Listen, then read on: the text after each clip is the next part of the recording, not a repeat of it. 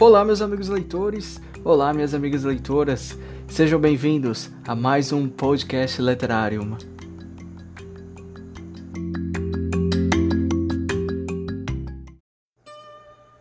O episódio é dedicado a Eça de Queirós e o realismo.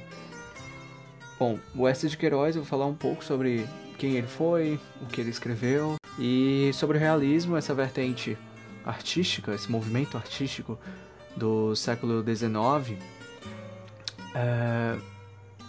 Vou falar para vocês o contexto histórico e literário também, tá certo? Então, vamos lá. José Maria de Eça de Queirós nasceu na Póvoa do Varzim no dia 25 de novembro de 1845. Ele é considerado um clássico da literatura, um escritor universal, digamos assim. Ele foi observador crítico da sociedade, principalmente a sociedade lisbonense, sobre a qual ele falou muito nos seus livros. Ele construiu as suas novelas num estilo inconfundível e, bem, estranhamente, tudo que escreveu há mais de 100 anos, o Eça, continua a ser atual, e isso é magnífico para um escritor.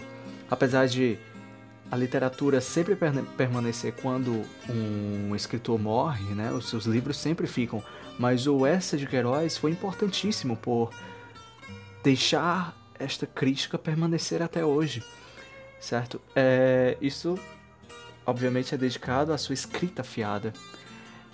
Essa escrita afiada espeta os costumes da sociedade de Lisboa do século XIX, e perdura até hoje, e isso é magnífico. Por isso, ele é considerado um dos maiores romancistas da língua portuguesa do século XIX, ao lado do nosso Machado de Assis.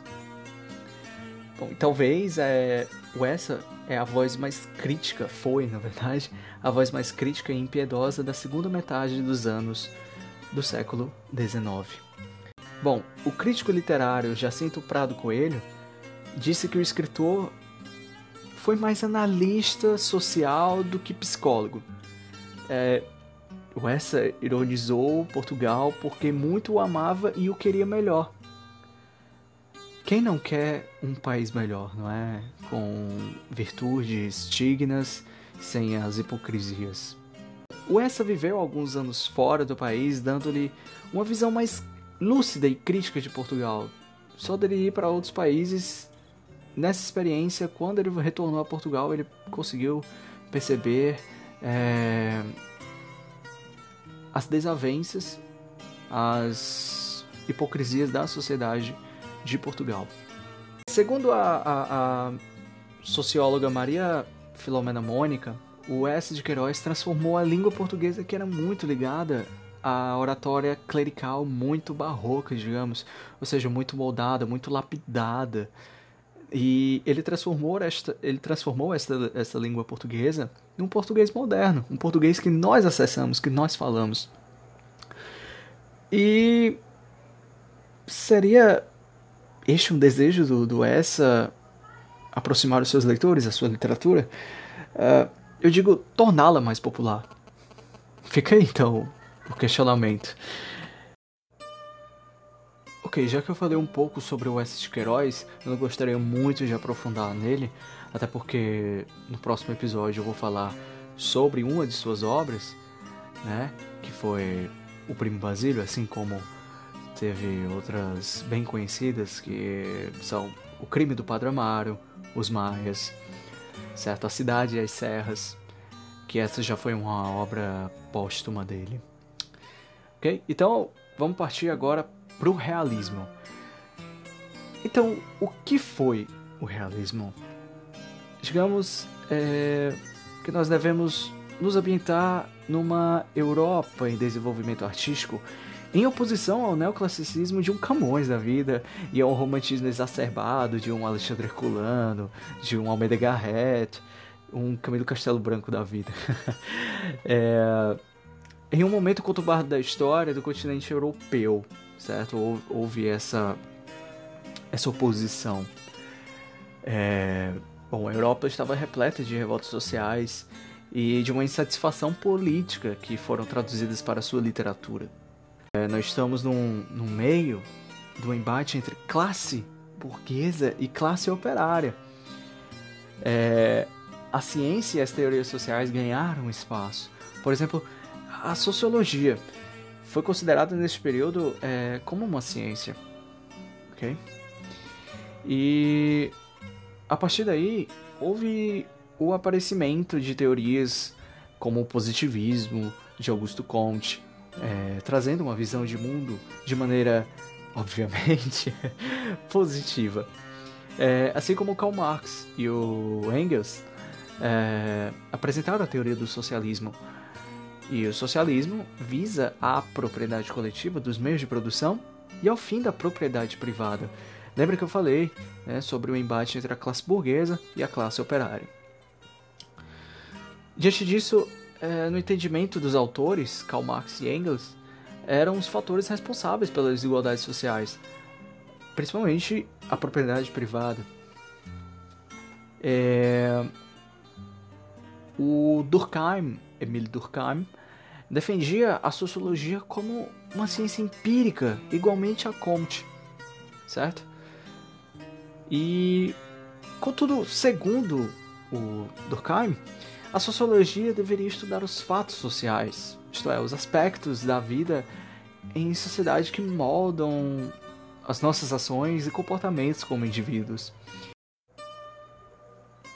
Falando sobre as produções, sejam a pintura ou a literatura, do movimento realista, estas enfocam determinados aspectos da sociedade por meio de uma linguagem objetiva e com precisão de detalhes.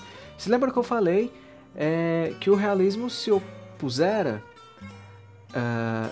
ao romantismo e ao neoclassicismo, porque eram linguagens bem mais lapidadas, que exigiam uma interpretação bem mais complexa diante das palavras, diante dessa lapidação. Na literatura, o realismo já não trata mais a natureza com tanta importância, porque o foco vai ser na sociedade urbana. Temos um enfoque àqueles da camada mais baixa da sociedade, os seus dramas e suas condições precárias, como forma de denúncia social. Por exemplo, uma personagem do Primo Basílio, do livro O Primo Basílio, que é a Juliana, que é uma empregada doméstica. E vocês se lembram que eu falei sobre Karl Marx e o Engels? Eles tratavam sobre essas questões da desigualdade social. Bom, em relação à burguesia e às camadas mais altas da sociedade, os escritores se preocuparam em criticar instituições como a igreja, os sistemas como a escravidão, e a evidenciar também os vícios da sociedade, os jogos de poder, né? Essa como posso dizer, puxar o tapete para o outro cair, né? E também as traições dentro da família patriarcal, que é uma coisa bem polêmica. Sobre esta última coisa que eu falei, as traições dentro da família patriarcal, o Eça de Queirós enfoca este contexto, este assunto, no livro O Primo Basílio, certo? No próximo episódio eu comentarei para vocês, tá bom? Outros romances cuja característica era falar sobre a realidade da época e não mais trazer momentos de saudosismo como a estética romancista foram a Comédia Humana de Balzac, Madame Bovary de Flaubert. Esses dois foram na França, tá? Os Irmãos Karamazov de Dostoiévski, desculpa, e Guerra e Paz de Tolstói. Esses dois foram na Rússia. E é claro que eu não deixarei de lembrar do livro Memórias Póstumas de Brás Cubas, de Machado de Assis, aqui no Brasil. O Eça de Queirós foi um escritor de sutil, tendencioso e afiado toque ao representar a sociedade lisbonense enquanto viveu. Fica a todos a dica de livro, que é o Primo Basílio, tá? Esse livro foi publicado em 1878. Se vocês não o tiverem fisicamente, ele pode ser encontrado facilmente no site Domínio Público, tá? Bom, gente, espero que vocês tenham gostado do episódio. Compartilhem com seus amigos e familiares. Sigam também o Instagram do Podcast Literarium. Lá vocês podem deixar alguma dica de próximos assuntos a serem debatidos, certo? E é isso, gente. Fico por aqui. Um abraço e até o próximo episódio do Podcast Literarium. Valeu!